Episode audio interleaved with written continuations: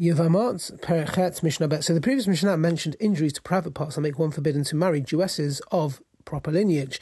So our Mishnah will define these injuries. Is who is a man with wounded testicles? Kol shenif habet simshilo. Any man whose testicles have been wounded in a way that make him unable to father children. So this is an injury to the testicles that affects him in this way, whether they were cut, crushed, punctured, removed, or internally injured.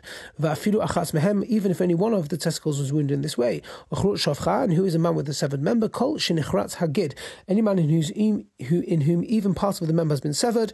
So this injury makes him unable to father children. In fact, any injury to the member makes him unable to father. That any injury that makes to the member that makes them unable to father children is is included. The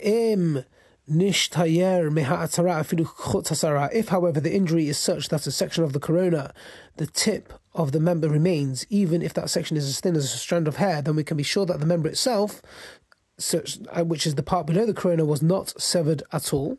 So that is the corona is not considered part of the member. Only the section closest to the body is the actual member. So if even the thinnest part of the corona remains, we can be sure that the actual member is still whole. So kasher, therefore, this person is kasher is fit to marry a Jewess of proper lineage, for he can still father children even without with such an injury. So the Mishnah teaches that even these disqualified men are allowed to marry Jewish women who are of not proper lineage, who are not of proper lineage. A man with wounded testicles and a man with a severed member are allowed to marry a convert or a Canaanite slave woman who is freed, both of whom who are Jews. So after the Jewish owner frees his Canaanite slave woman, she has the status of a Jewish convert. They are forbidden only from entering the covenant, the congregation, which is marrying women of proper Jewish lineage. Shenema, as the pasuk says in Devarim, lo Hashem. A man with crushed testicles or severed member shall not enter the congregation of Hashem.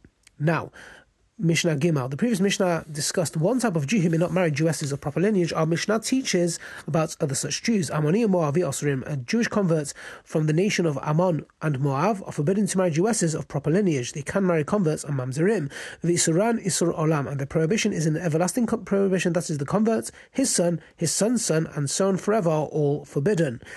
Aval nikvotehen mutzarot miad. However, an Ammonite and Moabite female who converts to Judaism are permitted to Jewish men of proper lineage immediately upon their conversion. And certainly, a female descendant from an Ammonite or Moabite convert may marry a Jewish man of proper lineage. The reason females are not included in this prohibition will be discussed later. The Mishnah next discusses, convert, discusses converts from Egypt and Edom who have different laws.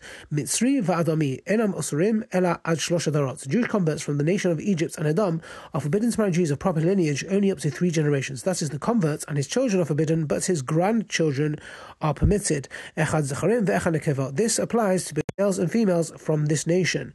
Rabbi Shimon matir et miyad. However, Rabbi Shimon permits females from Egypt and Edom to a Jewish man of proper lineage immediately upon their conversion. So Rabbi Shimon explains, Amar Rabbi Shimon, he says, Rabbi Shimon says, Kal hadvarim. The issue can be proven through Kal v'chomer, comparing converts from Ammon and Moab to those from Mitzrayim, from Egypt and Edom. Uma im bimkom she'asat zacharim isur olam hitir et miad. If in the case of Ammon and Moab, where the Torah forbids the males forever, it still permits the females immediately. Makom shlo asa et zacharim ela ad shlosha dorot eno din shenatir et miad. Then in the case of Egypt and Edom, where the Torah forbids the males only until three generations, does it not make sense that we should also permit the females immediately? So Amru lo, they said the Chachamim said to Rabbi Shimon in reply, Im halacha nekabel. If we receive this law's tradition from your teachers, we will accept it. Im ledin yesh If it's based only on the logic of your Kal there is a response that makes the Kal irrelevant. Okay, so this is like this. If you accept this, if you got this as a Halacha Masurah passed down, Great, we'll go with that. But if you're basing on logic, then we're going to have this kavachama we just learned through.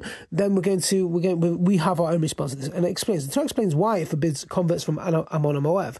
When the Jews who left Egypt passed by these lands, the people were there failed to greet them with bread and water. Now this is only a fault of their men, but women are not expected to go and greet travelers. Thus, since their women did nothing wrong, it makes sense to permit their female converts. But when it comes to converts from Egypt and Edom, there is no basis to differentiate between males and females. Okay Okay, the Chachamim argue that while it's true that males from Egypt and Edom are treated more leniently than those from Ammon and Moab, that cannot tell us through Kav Chomer that the females from Egypt and Edom should be treated more leniently. On the contrary, the Torah's reason for forbidding converts from Ammon and Moab tell us that their females should be treated more leniently. So Rabbi Shimon, he, he now jumps back, he replies, Amar lahem, he says to them, Loki, it's not so. It is logical and your response is incorrect because the women of Ammon and Moab did fail, they should have greeted the Jewish women, and the Torah still permits their female converts. Okay, the same should certainly hold true then for female converts from Egypt and Edom. The Chachamim, however, hold that it was acceptable for the women of Ammon and Moab to stay at home out of modesty rather than go and greet the Jewish women. Therefore, the female converts are permitted, unlike those from Egypt and Edom.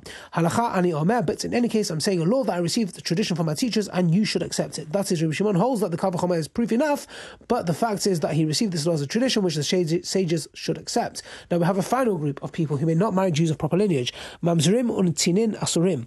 Mamzerin and Natins, descendants of Givonim, Okay, and they uh, are forbidden to marry Jewesses of proper lineage. They can marry converts, mamzerim, natins, v'isuran, isur olam, and the prohibition is an everlasting prohibition. That is, the children, grandchildren, etc., all forbidden to marry such Jewesses.